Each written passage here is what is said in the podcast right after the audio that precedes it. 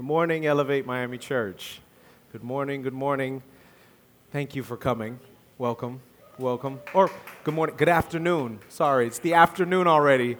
Look at my time, I'm all gone. Good afternoon, Elevate Miami Church. And thank you all for joining us online. Thank you. We're so glad you could that you chose us to watch today. Thank you. Thank you for that. So, we're in a series, we're in our start finish series. We are actually coming to an end in that series today. I know, it's sad. But it's been a good series. So, we started with start, and this is the final end and finish. So, we started with seeking the Lord, seek ye first the kingdom, great way to enter it when starting. And then we went into finishing in the spirit, and now we're going to close out with finish your race. Finish your race. So, last week's message, finish the spirit, finishing in the spirit and this message, finishing the race, will come together to close the, to close the loop for you. And this should make everything nice and cohesive, nice and clear and concise. Alrighty, so we're going to open with Hebrews 12. I put the back end of the verse up here because that's what we're going to focus on, but I'm going to read the, the full context of, of Hebrews 12 1. So it says, Therefore, since we are surrounded by such a great cloud of witnesses, let us throw off everything that hinders and the sin that so easily entangles, and let us run with perseverance the race marked out for us. Right? So today we're going to focus on the perseverance and endurance, not so much the sin and the weight. I think we have a, a grasp as believers in running our race Cast off the sin, cast off the weight. Today is about running your race with endurance and perseverance to push through all the way to the end. There are things we face in our race, and that's what we're going to focus on today a couple of the hiccups that can come. First and foremost, your race began the moment you received Jesus and stepped into Christianity. So understand the moment you became a Christian is the moment your race began. Right? Now, you may have had a race prior to that. You may have been running a race in the world, then you entered Christianity, and now you're running another race. Now, the Lord will take what you have and He'll push that into the race that, that you are already running. But understand, you are currently in a race if you claim Jesus. Yes, you are. Believe it. All right? Your responsibility is to run the race to the Lord's desired end in partnership with the Spirit. So understand, it's not your end, it's His end. He determines the end, you run the race. But He'll tell you where the finish line is. You don't determine when you stop, He does. And let me tell you something if you draw breath, you're still in the race. If you breathe, you're still racing. Right? You may be braking on the side, whatever, whatever you have to do, but understand you're still in the race as long as you draw breath. Remember that. You're still running the race. If you've sidelined yourself, Get back in the race and run with endurance. If you've put yourself on the sideline, if you're not running your race for the Lord currently, get up and get back in the race. You have no business being on the sideline. Get back in the race. It's what you were designed for, it's what you are built for, Christian. All right? Now, understand what a race is. The race is an upward calling for God's glory. Anything that you're doing in this life that is pushing yourself up in the calling of God is your race. Doesn't matter what it looks like, doesn't matter what it is. If it's pushing you upward in the calling for Him, for His glory, for His goodness, that is your race. That is your race, right? That could be raising children, a godly marriage, kingdom business, leading in a job, ministry, teaching, running an organization. There are endless possibilities. There are combined facets to this. You could be leading a business, raising children, doing multiple things. Understand that's your race. That is your race. Every part of it is your race. It's not this race, this race, and that race. It is one race. I want you to understand that it is one race, and all of these facets come together to make that race. And the idea is to finish it the right way. All right? Everyone's race is individual and different from others. Do not look at someone else and see what they're doing and all the goodness they have going and realize you can do more. It's irrelevant. Your race is your race, their race is their race. Run your race. Their race is irrelevant to you and your purpose and your calling and your destiny. You guys may partner together in a church, you may partner together in a job to run a race, you may partner to do other things. It doesn't matter. Your race is individual. When you stand before the throne, he's not going to ask you what you did with so and so. He's going to ask you how you ran yours. That's all that matters. Run your race. Cast everything else off right? Your race was specifically and especially designed just for you. The moment you entered into the realm of Christianity, the Lord laid this race out for you. I would go back as far as to say the moment you were born, the Lord laid out a track just for you. And He knew the age you would enter that track, He knew the time you would enter that track, and He knew your ability to run the race at that time. And He lays out a track just for you. Right? So understand the race that you're on is designed for you. It's not too hard. It's not too difficult. You can do it because that is your call. That is what the Lord has called you to, and you can finish strong. So we're going to go through four areas in this. Right? The first one is move into impossibilities. Then we're going to go test in uncertainty, war when necessary, and see it all the way through. See it through. All right? So, first, move into impossibilities.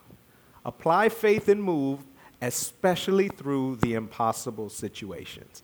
Especially through the impossible situations. First and foremost, you need to grasp hold of faith. What is faith? Right? Hebrews 11:1 tells us, "Now faith is confidence in what we hope for and assurance about what we do not see." Right? Everyone everyone can quote that verse like the back of their head. Right? Yeah, faith is confidence in what we and assurance about. What does that mean? Can anyone, you know, what does faith mean to you? Because if it's not real, all it is is a word. We can say we have faith, but when the time comes to act, do we lean into faith? Do we understand faith? I tell you what, I'm the youth leader here at the church, and the first time I took over God Squad, we, we, we, we started with um, the armor of God. Right? That's, that's the heart and soul of God Squad. If you ever see a kid wearing one of our God Squad shirts, you'll see the, the, the armor and the shield and the sword, that, that is the heart of God Squad. That is what we rep here for our 6 through 12 graders. So the first lesson I ever taught them was the armor of God, and we get to faith. We get to faith. And so I explained to them what the Bible says about faith and how the Lord sees faith, and they looked at me like I was crazy. They had no concept and no idea of what faith is. They're like, you know, like it's like trusting in God. And I said, but do you know what that looks like? And they're like, yeah, well, if God tells you to do something, you just do it. And I said, that's great in theory, but let's put it to practice. Let's put it to practice. So, what do we do? I called one of the kids up and I said, I want you to close your eyes and fall, and I'll catch you. Oh, they're like, oh, we're going to do the trust fall, Mr. Matt? So, yeah, we're going to do the trust fall. Fall. Go ahead. Show me. Show me you. Show me. And so the first one closed their eyes, they fell, and then they stumbled back. They're like, whoa, whoa, whoa, whoa hold up, hold up, Mr. Matt. You, you think you can catch, are you sure you can catch me? I'm like, yeah, you're little. I'll catch you. Don't worry about it. It's not that difficult. Fall. All right, all right. They closed their eyes, fell again. Nope, wouldn't let them. Step back again. They kept stepping back. So I'm like, sit down, you're not ready. Next up, next up, next up. We went through about five kids. Went through five kids, and none of them could do it. They were all scared. And then I would adjust myself behind them without them knowing it. I'll step to the left, I'll step to the right, and I'll say, fall. And they're like, no, but why are you moving, Mr. Matt? Why are you making it harder? Like, just, just stand behind me. Just put one finger on my back and I'll know you'll catch me. I'm like, see, see, and I said, this is exactly what faith is right? In faith in its simplest form, if I were to dumb faith down to you to, to its simplest form, faith is closing your eyes, falling, and letting God catch you. That's faith. That's faith. And every time you fall, the Lord says, fall, and you step back, you're telling the Lord, wait, I don't trust that you can catch me. You need my help. He doesn't need your help. He doesn't. If He says fall, trust Him. Yes, I know there's a floor beneath you. Yes, I know it'll hurt if you hit it, but guess what? I will catch you anyway. Trust me. Right? So we eventually get to the kid that sees it, and she's like, or one of the kids, I can't remember if it was a, guy or girl at the time, and she, that, that person fell. I caught him, and everybody saw it. They're like, oh, he can catch him. Let's go. And then they were all lining up and they were just throwing themselves on me, right? So, so they, under, they got to see it and they got to believe it. You know, sometimes we have faith, we see it, and then we can lean into it. So, but there was one girl, Lucy. I wanted to do something special for the class. And so I told Lucy to fall. She had already seen all the kids fall, so I knew this wasn't going to be a problem. So I said, Fall. I intentionally stood back just a little bit more and I let her fall. I let her get about two inches from the ground. And everybody's watching, and they get up, they're like, and I caught her right before she hit the ground. And then everybody was like, Whoa, that was so close, Mr. Man. She could have died. And I'm like, Relax relax. Nothing was going to happen to her, I promise. This is a little bitty girl. I'm okay. I caught her with one finger. Like, it's all good. It's okay, guys. And so I let her fall, and then I stood her up, and I said, I want you guys to understand something. No matter how far you fall, no matter how close to the ground it seems, the Lord will always catch you. Even if desperation, even if you're so close to hitting the ground, He will always get you. That is true faith. And that's the best I've ever seen in the class. I can't get the kids to do it anymore. I don't know what happened. They stopped believing in Mr. Matt. It's okay, it's all right. All right, so an impossible situation. What is an impossible situation? Any situation that requires supernatural intervention. If you're facing a situation, you can't do it, you need God's help, that's an impossible situation. Welcome. Welcome. You need the supernatural. That's great. That's a great place to be. All right? Sometimes you have to trust God, be obedient, move on His command, and watch Him do the impossible. Right? So we're going to go into this there's great scripture in Exodus, but let me build it up for you, right? So the, the, the Israelites, they leave Egypt. They're out of bondage, right? They come out of bondage and now they're on their way, right? The Lord sends them back to the sea to camp in one night because he wants to stir up the Egyptians. So the Egyptians see what's going on. They rally all their troops and they head to take down the Israelites. And it says in scripture that they overtook them. The Israelites get up and they're afraid. So now the Israelites are stuck between the sea and the Egyptians. There's no place to go. They are in an impossible situation that requires supernatural intervention. Moses immediately tells them, No, no, no, don't worry, God got it. Not only is he going to deliver you, but he's going to take care of these Egyptians. You won't even have to worry about them past today. So then he looks to God. He's like, oh, you know, I'm going to need you to come through. And this is God's response. This is amazing right here. So Exodus 14, 15, and 16. It says, Then the Lord said to Moses, Why are you crying out to me? Tell the Israelites to move on. Raise your staff and stretch out your hand over the sea to divide the water so that the Israelites can go through the sea on dry ground. So I want you guys to catch it. I underline move on. So the command was to move on before the sea was parted. I want to say that again. The command was to move before the impossible was made possible. Sometimes the Lord will tell you to move into an impossible situation. And only with the movement will that impossible be made possible.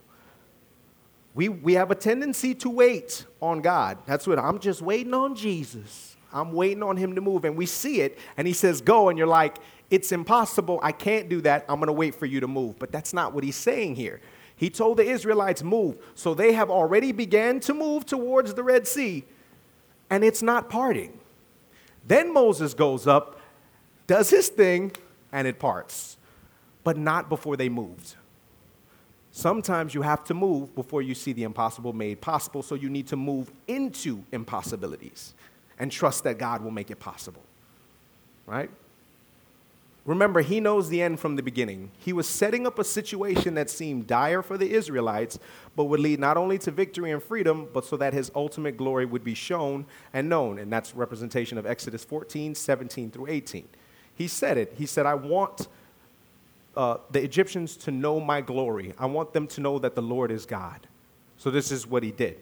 God allows the impossible situations to show his goodness and glory to the world through you.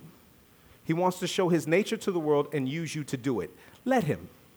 Right? So, when you face the impossible, when you're up against it, and the Lord is telling you to move, move.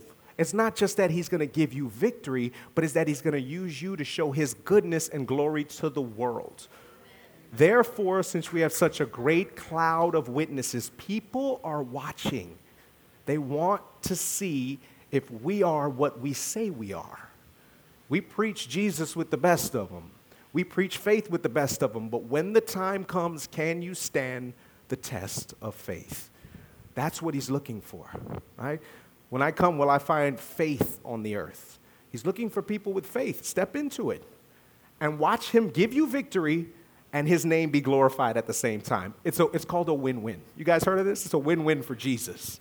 Take the win win because it's good for you. All right? So, next up, test and uncertainty. Test and uncertainty. First and foremost, God never contradicts his word. Never, ever. So, if you're hearing something or if you're feeling something in the spirit and, you, and, and it's contradictory to his word, it's not from him. Throw it away. It's useless. Can't help you. Doesn't matter what it is. Doesn't matter if it gives you warm tinglies inside, it's irrelevant because it contradicts his word. He never contradicts his word, ever. Period. Now that we got that out of the way. When in doubt, test. When in doubt, test. When you're uncertain about the direction, leading, or a word you feel like you've received or heard from the Holy Spirit, apply the test. What is the test? I'm so glad you asked. You guys are so inquisitive today. Come on. So inquisitive. I love you guys. Okay, 1 John 4 1 through 3. Dear friends, do not believe every spirit, but test the spirits to see whether they are from God, because many false prophets have gone out into the world. This is how you can recognize the Spirit of God. Every spirit that acknowledges that Jesus Christ has come in the flesh is from God. But every spirit that does not acknowledge Jesus is not from God, this is the spirit of the Antichrist, which you have heard is coming and even now is already in the world, right? So he lays out a test for you. He lays it out. The spirits must confess Jesus came in the flesh. How does that look? Well, that sounds great, but how do I get the spirit to talk to me? What, how do I create this mode? That's I'm so glad you guys, you guys are amazing. I'm loving the questions. I got answers though. All right? Get to a place where you're in the presence of the Holy Spirit. Start there. Get to a place where it's you and the Holy Spirit, and you can engage the Holy Spirit, and you're in communion, and you know He's talking to you. What does that mean? Read your Bible, pray, whatever gets you there. If it's worship, if it's one specific song, if it's a push up, if it's jumping jacks, I don't, I don't care. If it's a hip hop song, right? If it's a hip hop song, if it's freestyling in the spirit, if it's speaking in tongues, whatever gets you in the spirit, get to that place where it's you and the Holy Spirit in communion with one another. So now you're free flowing, right? Now you're speaking and He's ministering. Now you're in your zone. Now you're in your wheelhouse. Now you're in your comfort zone. You have to be comfortable with the Spirit, right? And this is where you apply the test. Create a space for interaction, and when comfortable, test the Spirit. So now you've created the space, and now you're in your comfort zone. Now you need to apply the test. And I asked the Holy Spirit, I was like, Lord, how do I, how do I give this, how do I make this clear for your people applying this test? Because I know what it is for me, but I want them to grasp it. So, has anybody seen the movie Inception? Inception, great movie, great movie, right? Love that. I love that movie too. It's a great movie. I love that movie. So in Inception, right, there was a group of people and they were jumping into dreams, right, to steal ideas for money and they were doing it for other companies, but the idea was to steal ideas, you know, and get paid for it. So they would set it up to where they would enter someone's dream and then jump out the dream with the idea, right? So that, that was the basis of it. But what they had begun to do was take it in layers deep. So they would enter a dream, then put a person in another dream, then put a person in another dream. So they had like multi layered level dreams. So it was tiers of dreams that were going deeper and deeper and deeper. They spent so much time in dreams that it was hard for them to differentiate dream from reality. So they had to create what's called a totem. Every, so every time they would exit a dream, he would pull out what's called a totem, which is basically a, something, um, a symbol, a mark that they would test to know whether they were in dream or reality. For the main character, it was simple. It was a simple top. It was a weighted top, and he would spin it. And if it toppled, he was in reality. But if it continued to spin, he knew he was still in dream world, and he needed to get out again.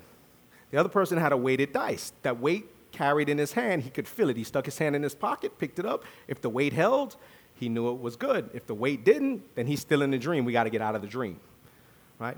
It's the same thing when testing the spirit. You need to create that totem for you to understand what the Spirit is telling you. For me, once again, in, in regards to the Spirit, we know here when we've done the prophetic stuff, the, when, when we engage the Spirit, there's seeing, there's feeling, and there's hearing. Sometimes you see something, sometimes you feel something, sometimes you hear something right? Whichever one you lean into, whichever one the Holy Spirit has put on you to engage the most, lean into that. So if it's seeing, look to see. If it's feeling, look to feel something. And if it's hearing, look to hear. But you have to create the totem for it for it to be clear that the whole that Jesus came in the flesh. So you partner with the Spirit and you ask him, okay, Lord, like I'm a feeler, you know me, or I'm a seer, I'm a hearer. I need to know what I need to see to make this clear. What is it? And then you test it. You test that. You test that against what he's already given you, and you test it against things he would never say. Jesus, you see me as, as a son of the highest. Jesus, you want me dead. And test that word against what you see, feel, or hear. Me personally, it has to be audible. I need to hear the Lord say to me, Jesus came in the flesh. It's not like that for everyone. You need to know yours. And then you await confirmation. It's very important. It's not just about hearing, but wait, wait that confirmation. The Lord will confirm his word to you, right? You'll, you'll get another prophetic word. Maybe it'll be a dream, it'll be a vision. Maybe he'll ding a scripture to you. You know, whatever it is. He'll begin to open doors in that path. He will confirm it. So keep that in mind as well. But keep in mind, test the spirits. When you are uncertain and you cannot pinpoint whether or not this is the Lord, test the spirit. Create your totem. Create that thing where you can engage the spirit. I don't care if it's a red ball. Whatever it is that you've created with the Holy Spirit to determine Jesus came in the flesh for you. Every time you see that, you know this is confirmation that Jesus came in the flesh. Use that and test the spirits. Okay? Amen? There you go. All righty, next up, war when necessary. This one's fun. Warring, warring, and this is basically spiritual warfare, understanding, getting a, an idea, right? So there are times in your race where you'll have to step into battle mode against the enemy. It is inevitable. You will have to fight. You can't escape it. You have to engage it. This is your time, this is your moment. Use it, utilize it, face the enemy. Do not let him win, and do not give him leeway, because he will seek to take everything if you let him. He'll, he'll come bits and pieces, but then he'll look to take you whole. So engage the enemy. It is something to know, to be prepared for, and ready to engage. You are ready for battle the moment you receive Jesus. I want you guys to understand that. You are ready day one. Day one. If you receive Jesus today and you lived a sinful life, let me tell you something. You're ready to face the enemy day one. Day one. Because it's not about you, it's about the anointing that's in you. It has nothing to do with you. It is the power you have been given by the Holy Spirit the moment you receive Jesus. You are blood bought and you are covered. So keep that in mind. Right? However, the Lord knows when you can withstand and endure the fight, and that's when it's presented to you. So the Lord knows when you are able, when you are actually ready. You're ready day one, but He knows when you're actually ready. And there's a scripture I want to use for this. So Exodus 13, 17 through 18. When Pharaoh let the people go in Egypt, he let the Egyptians, God did not lead them on the road through the Philistine country, though that was shorter. For God said if they face war, they might change their minds and return to Egypt. So God led the people around by the desert road toward the Red Sea key sentence here. The Israelites went up out of Egypt ready for battle. So they left Egypt. So here, I want to paint a clear picture for you, right? They're in bondage in Egypt, correct? Correct? Thank you, thank you, thank you, Bible people. So, so the Egyptian, the, the, the Israelites are in bondage, bondage in Egypt. Moses comes, let my people go. They immediately are, let, are set free. So they enter freedom immediately, and scripture says the Israelites went up out of Egypt ready for battle. So they left bondage, entered freedom, and immediately were ready for battle. Understand, when you come out of sin and into salvation, you're ready for battle. Day one. There's the context, right? So the first part, when Pharaoh let the people go, God did not lead them on the road through the Philistine country though that was shorter. For God said if they face war, they might change their minds and return to Egypt. So God knows when you're actually ready, when you're able to endure and withstand. He will not put you through something if it's going to make you turn back. This is what I want you to be aware of. When you face your fight, when you face your war, guess what? You're ready because he know he said you're ready. Even if you don't feel ready, it does, it's not about your feeling. Don't lean into feelings because feelings will lie to you every time. And if you lean into the feelings, you will fall on your face. Lead in, lean into the anointing. That's where the power is, right? You're endowed with power, use it, utilize it, and fight. Fight, right? He's so talking about the enemy. Let's let's break down what the enemy is trying to do to you here. So he seeks to attack your weakness, right? So I use the example, we're staying on the Israelites and, and, and um, with the Egypt and everything, and we're going to talk about the Amalekites. The Amalekites came up to attack uh, Israel and this is similar to how the enemy would attack you. So, this is why I use this as an example. In Deuteronomy 25, 17, and 18, Moses is standing and he's talking to the people. All of the majority of Deuteronomy is pretty much Moses telling the people their entire journey. It's pretty much one long speech if you've ever read Deuteronomy. This is part of the speech. He's bringing them into remembrance of God's deliverance. and what God did for them and the people that they faced. So, uh, Deuteronomy 25, 17 through 18. Remember what the Amalekites did to you along the way when you came out of Egypt, when you were weary and worn out. They met you on your journey and attacked all who were lagging behind. They had no fear of God. Right? So they're coming out of Egypt. He's reminding them that the, that the enemy attacked them at their weakness, had no fear, had no reverence of their God, and just began to pick people off at the back. Just came at the weakness, came at the weak spot because they could. And that's what they did. They came at the weakness. The enemy will come for your weakness, he will come at the things that are lagging behind. He's seeking to pick you apart piece by piece until that moment where he's decimated you enough to give you an all out onslaught. Don't let him get the opportunity. Recognize what he's doing, face him, and fight. You have the ability, you have the capability. Do it. Know that his purpose is to steal, kill, and destroy. John 10 10. We know that verse. You must face him and fight. So, same, same, same instance, we go back to Exodus with the actual fight. So, in Exodus 17 8 through 9, the Amalekites came and attacked the Israelites at Rephidim. Moses said to Joshua, Choose some of our men and go out to fight the Amalekites. Tomorrow I will stand on top of the hill with the staff of God in my hands. Verse 13 So Joshua overcame the Amalekite army with the sword. So they stop what they're doing. Now they're on their race to the promised land. They're on their journey. This was their race. They were headed to the land of Canaan. Right? They just come out of Egypt. Matter of fact, they just came through the water. They just came through the parted sea. And the Amalekites are immediately attacking them. Right? So before the sea, they weren't ready for the fight. Not yet. But immediately after they came out of the water, came out of the sea, they immediately were attacked. So the Lord's like, You're ready. Draw a battle plan and fight. They were ready then. So they didn't allow it to happen anymore.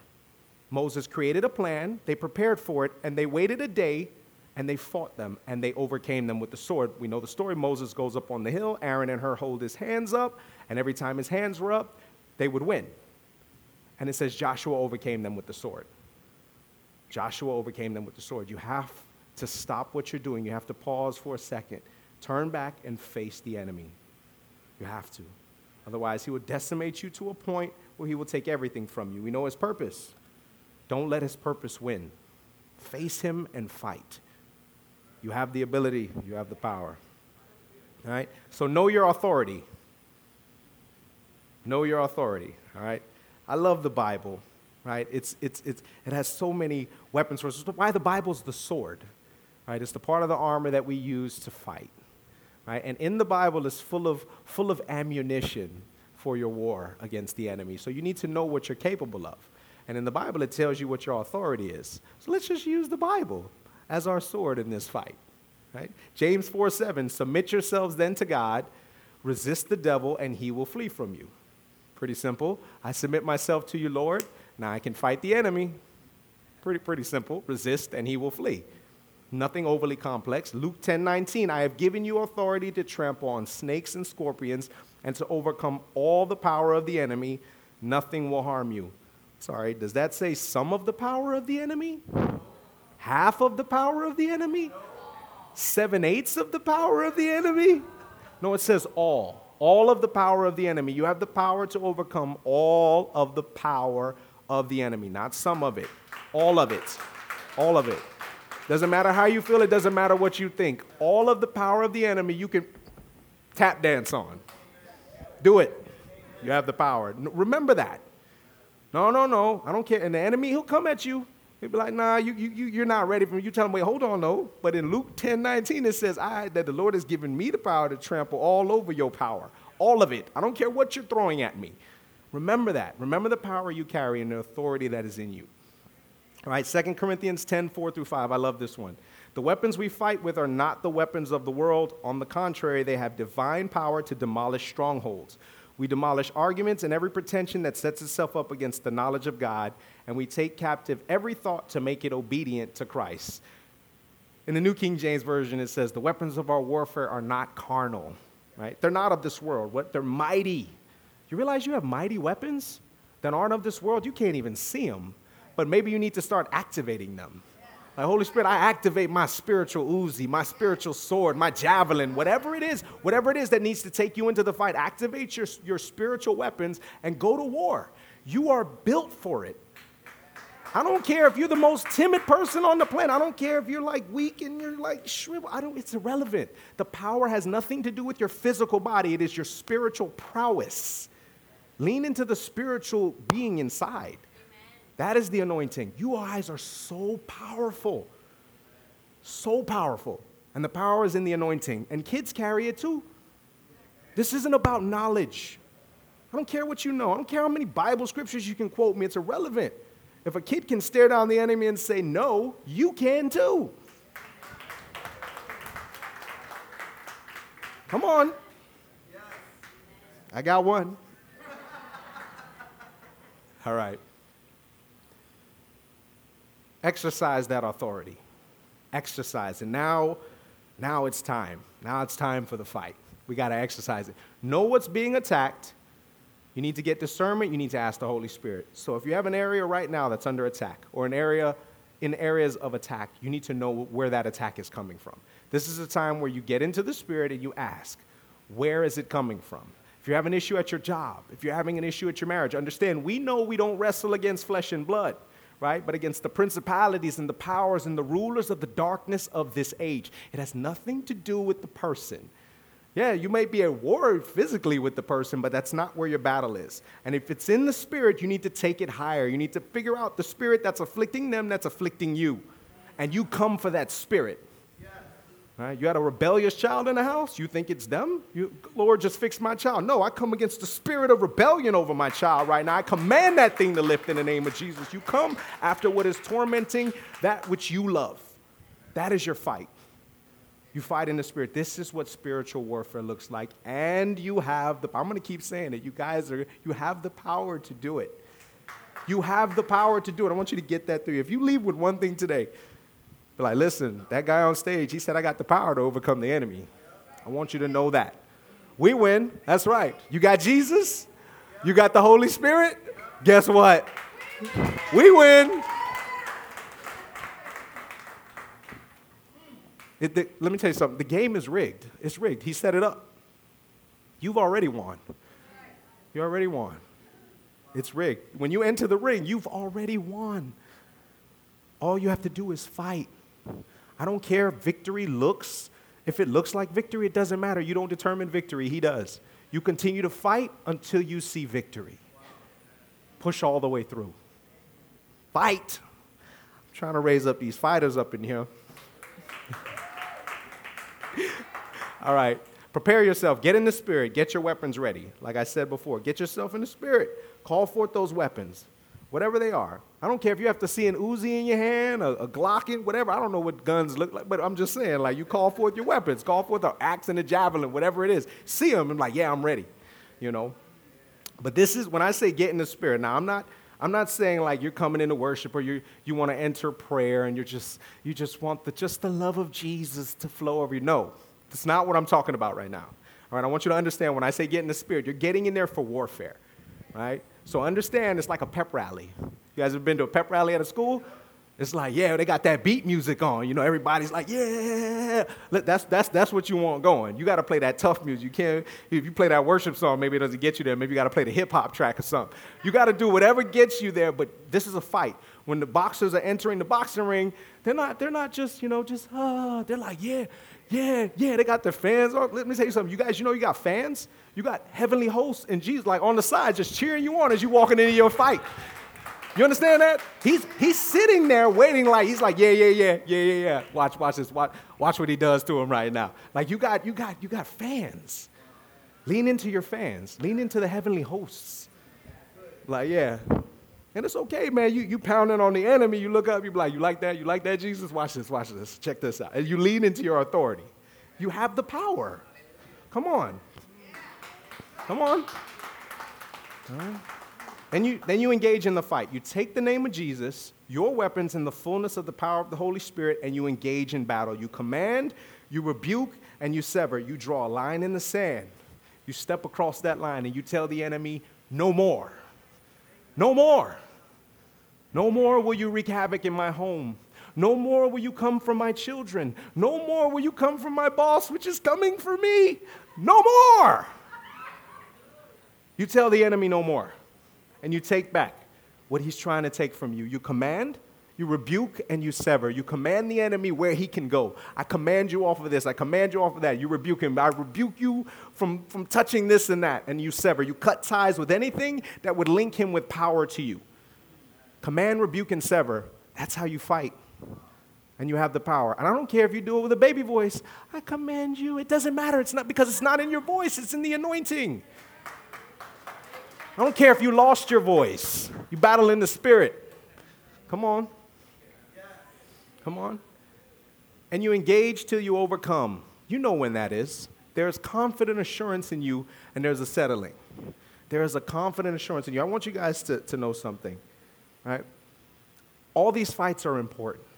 They're, they're extremely important, right? Because every battle you'll face is, is, is a building for that one ultimate, one or two in your life. Where there, there's going to be a time where the enemy is going to come to take everything. If you are running your race and your path is, is kingdom, it is destiny, it is future, and you have purpose to honor him and live for him, he will come for everything. Everything you hold dear, and he's going to hit you with an onslaught. So every fight that you have is building and preparing you for this moment of this true war. Will you be ready to stand in that war? That's the question. You engage till you overcome. Listen, here goes the story. Here, the Lord's giving it to me again. Okay, God, I'll give it to you. Okay. I was married for 16 years. I was, I don't know how many people know that, but I was married for 16 years. And one day, my wife says to me, uh, I don't love you anymore. I, don't, I regret marrying you. I, I regret taking your last name. She's a world of stuff. Now, we're both Christians. We're both blood bought. And she just decides she's done. Right? We have two beautiful children. You know, we're trying to walk the right way. And then all of this stuff happens. And immediately, it was like a weight, like a bat just knocked me bloop, right off, right off course. You know, and at the same time, I have issues with both of my daughters, both uh, having issues with both of them. And then me, I, I have a medical issue. There's an intestinal issue that's going on. All that hit me at the same time. All these things developed one right after the other. It was a ball. It was a wave that just punched me, knocked me clean on my back. This was it. This was the moment. This was the onslaught and I saw it, and I didn't know what to do. I, I, I felt weak and broken, and it's okay to feel this way. It's okay. We don't lean into weakness, we lean into His strength when we're weak because His power is perfected in our weakness, right? So you lean into the perfection of His power. So in tears and in brokenness, I could barely speak, and I, I didn't know what to do, but I, I, I was like, I drew my line, and I stepped across it, and I told Him, no more. I could barely get the words out. I had tears. It's like, no more. No more. You will not take me. You will not take this body. You will not take my children. You will not take my wife. You will not take this house, and you will not take anything from me. You know, I know who I am. You know, and I began to war with the enemy. I grabbed my weapons and I fought. I fought hard, and I, I determined victory for myself would be reconciliation, would be restoring a home that the Lord put together. That's what victory was to me. The Lord had a different idea of what victory is. See, we don't determine victory. I want you guys to know that. We don't determine victory. He takes you all the way through. And let me tell you something when you're victorious, it is complete and it is whole and it is amazing. And he is amazing when he does it. So all this stuff is going on. I'm having this issue with, so I'm, I'm, i got this intestinal pain. I'm battling this on this front. I have issues with my daughters. And then the first thing that happens, I go to a prayer night while I'm doing this in the middle of my fight, right? Because sometimes it's not a one shot deal. Sometimes you got to keep fighting. So I'm in this prayer night and this guy is praying over me. He just walks up to me and he was like, boom, just tapped my stomach. He was like, You're healed. He was like, Oh, you know that little issue in your stomach? You're healed. And just kept walking. Never had the issue again. Now I'm still fighting, right? Victory number one. I'm like, okay, okay, God, I see what we're doing. I see what we're doing. I still kept warring. I still kept fighting. I still kept pushing through. I'm praying one day. My daughter hears me. She comes in the room, sweet Gabrielle. She was like 10 years old. And she hears her dad just going after the devil. And she walked in, and I just saw her. She was just staring at me like, wow. And she was like, like, because she really wanted reconciliation too. She wanted to see her parents. She, she hated what was going on. And, and so she comes in the room and she's like, Dad, like, I want to believe that too. I, what you're doing, I want to I wanna, I wanna, I wanna hold to that. I, I want that too. I want to be able to pray that way. Like, I want to do that. Like, how, how, can I, how can I do that? And I said, understand, I have a relationship with Jesus. My first daughter had given her life to Jesus. My second, she was young. She hadn't gotten there yet. But this was the moment, right? And so this allowed me to, to pray with my daughter to receive Jesus in this moment. And let me tell you something. She prayed the house down at 10 years old, interceded for, for her parents in that moment, right after receiving Jesus. Once again, there's no baby Holy Spirit. This is power. They can pray too. She was, and she was crying. She, I was like, dang, Jesus. Like, not only did you allow her to be saved, but you filled her with the Spirit. She received the baptism of the Holy Spirit, praying in tongues. Come on. This is in the worst part of my life. Now I'm battling, I'm fighting, and I'm thinking, whoa. And I'm like, all right, one more, two down, one, one to go. You know, all right, this is good. My daughter is good. You know, my health is back. You know, I just need to see victory here. Reconciliation never came. But I'm going to tell you what came that was better. Right? I found this place. I found Elevate Miami Church in the midst of brokenness right? And the Lord catapulted me into something He had been calling forth since I was born, and that was ministry. Never anywhere in any church that I've ever been had I ever been pulled into ministry until I walked into this place. And He awakened the spiritual in me here. Come on, come on, this is Elevate Miami Church. Come on, if you've been here, you know what I'm talking about. You know about the power of the Spirit that's in this place that I've experienced nowhere else, and I've been everywhere. He awakened the prophetic, he, not just in me, but in my children. They're prophesying to each other. They're laying hands, commanding sickness off. I was like, man, these 10 year olds are commanding sickness off of each other in the house because of this place, because of the power of the Spirit that they received here, what they learned here. Let me tell you, I love Elevate Miami Church. I love my church. And this is where the Lord put me in this brokenness. And look at me, I'm, I stand in front of you today being able to preach, you know, stepping into the calling because of that. This is true victory. This is victory. This is what it looks like. You know what I'm saying? Healing, a daughter reaching salvation, and me walking in fullness of ministry. That's what it looks like. We don't, we win. We win. We don't determine our victory. He does. And guess what? It's not over. The best is yet to come. Remember that. In your walk, the best is always yet to come. We're not done. And I'm not done. I've got more. I've got more, and you've got more. Come on. Come on. Trying to talk to you. All right. Then you get back on pace with the race. Guess what? I'm running my race right now. This is part of my race. You being here is part of your race. You moving forward in your upward calling is part of your race. Get back on pace. You fight, and you get back on pace with the race. You fight, you get back on pace with the race. When your onslaught comes, you face it you deal with it, you align yourself with believers who will pray and stand with you, and you get back on pace with the race. The idea is to get on pace and stay on pace with your race. Finish your race. You have to. All right? Finally, see it through. See it all the way through. We finished our war. Now, now we're trying to see it through to the end. All right? I love these verses here. Philippians 3:14, I press on toward the goal to win the prize for which God has called me heavenward in Christ Jesus. God is the prize for which God has called me heavenward. Your prize is an eternal prize in heaven. Right? We have prizes in this life. You get prizes in this life. there's nothing wrong with them. They're amazing. You know, you build business, you earn this, and you build in this life, and that's fine. But understand that is just for this life. There is an eternity beyond this where you are building something so great and so profound. And I want you to see beyond this world, right? Because this is fading. What do we get? 120 years tops if we're lucky, right? Maybe 80, you know. I'm just saying what the Bible says, you know, man's days will be 120.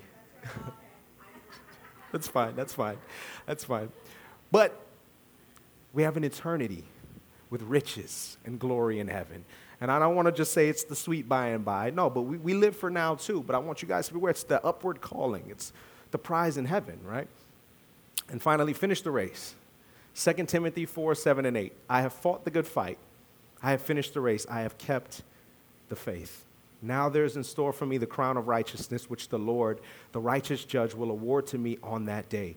And not only to me, but all to all those who have longed for his appearing. So I want you to understand, Paul gets to this place. We all want to get to this place at the end of our race where we can say, I have fought the good fight. I have finished the race. I have kept the faith. I have fought the good fight. I have finished the race. I have kept the faith. That is, that is, that is the goal. And he says, Now there is in store for me the crown of righteousness. For all my creatives, I want you guys to picture it like this. Right? So, right now, there's a crown in heaven. The, you get it the day you become saved, right? The crown of righteousness is all those who long for Jesus' appearing. You have a crown of righteousness that is yours, right? But we know our God is a God of specialty. He designs us, He's intricately woven our names in His hands and everything. Understand, He rejoices over just you, He knows the hairs on your head. So, you think your crown is the same as everyone else's crown? No, not my crown. No, no, no. No, no, no. I'm going to tell you something you are building and defining your crown right now. Right? The crown of righteousness that you will receive, you're designing it with your life, with your walk, with your race. Everything. You're putting rubies and gems and feathers and stones and TV screens. I don't know if it's a TV screen in it, but I'm trying to talk to you, though. I'm trying to talk to you. But what I'm saying is, you're designing your crown, right? You're building your crown. And when he gets before, he's going to lay that crown at your feet. That's what he hands to you. Do you know that? You know, Jesus is going to hand you a crown? Yeah, you're royalty. That's right. Even right now, you, you get a crown the day you become saved. That's right. Royalty. And he's going to hand that crown of righteousness to you. And that's what you receive. And you take that, you wear that proudly in heaven. Boy, look at my crown. I'm skipping around heaven with my crown of righteousness. Come on. Might be too big to wear. You just got to carry it behind you, like, yo, check out my crown, though. I'm dragging it on the floor. I can't fit it on my head. whatever, whatever, whatever. I'm just saying. Listen, creatives, creatives. We're creatives here at Elevate Miami Church. Anyway, come on. That's all right. That's all right. Cheer. Yes, that's right. You're building the crown. Come on. Amen. Amen. All righty. So in closing, in closing, let's bring it in. Let's let's let's wrap it in nice and tight. All right. So you began a race the moment you entered salvation that must be run in partnership with the Holy Spirit to its designated finish. If you're saved, you're in a race, right? Partner with the Holy Spirit and you'll get to the end. He designs the end, and as long as you're breathing, you're still running the race. It may be a different chapter of the race, it may be a different track of the race, it doesn't matter, you're still in your race. You draw breath, you're still running. If you've sidelined yourself, get back in the race. No business being on the sideline. Get up, get back in the race, whatever that is. If you're not currently in an upward calling for the Lord, you're sidelined yourself. Get back and get in the race. That is what you're designed to do. That's what you're empowered to do. Finish your race. Obey God when He tells you to move into impossible situations. Trust that when you move, He will make the impossible possible. If he's telling you to do something impossible, trust him that he will make the impossible possible. It's not about you, it's about what he wants to show to the world through you. Let him use you to show his goodness to the world. And be good to you at the same time. Win win.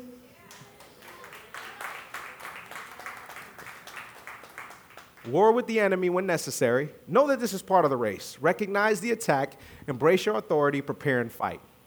All right? Know that the fight is coming. Know that there will be fights. It's okay, you can handle it. If you're presented with a fight, like we've said, the Lord says you can handle it. Don't run from it, embrace it, face it, and defeat it. You have the anointing already. Lean into that, lean into that power, right? Test the spirits in uncertainty. When in doubt about the direction leading or a word you feel like you've received or heard from the Holy Spirit, apply the test. 1 John 4 1 through 3. Test the spirits. Let that spirit confess to you Jesus came in the flesh. And create the totem for it. Create the design, create the mark that tells you Jesus came in the flesh. When there's uncertainty, when there's doubt. There's moments you know in your knower, and there's moments you're like, I gotta check. Check and let him confirm it to you. And wait for real and wait for confirmation afterwards. It's okay. God doesn't mind. All right? And then you see it through. Press on towards victory and finish your race strong. Listen, God wants us all to be victorious in this race. The idea is victory. Victory. He determines the victory. All you have to do is run. Run your race, face what's in front of you, and you will finish strong. You will finish strong. You have the capability and the ability to finish strong. Finish your race. Finish your race. Stay in your upward calling. Fight when it's necessary. Finish your race. Amen. Amen. That's it. That's what I have. That's all, that's all I got for you. I'm sorry. That's it. It's amen. Amen. All right, let me bless you. Let me bless you guys. Let me bless you. May the Lord bless you and keep you. May the Lord cause his face to shine down upon you and be gracious to you. May the Lord grant you peace and may you forever live within his favor. In Jesus' name, amen. Listen, God loves you. We love you. Have a great week. We have an awesome prayer team over there. And you guys be blessed.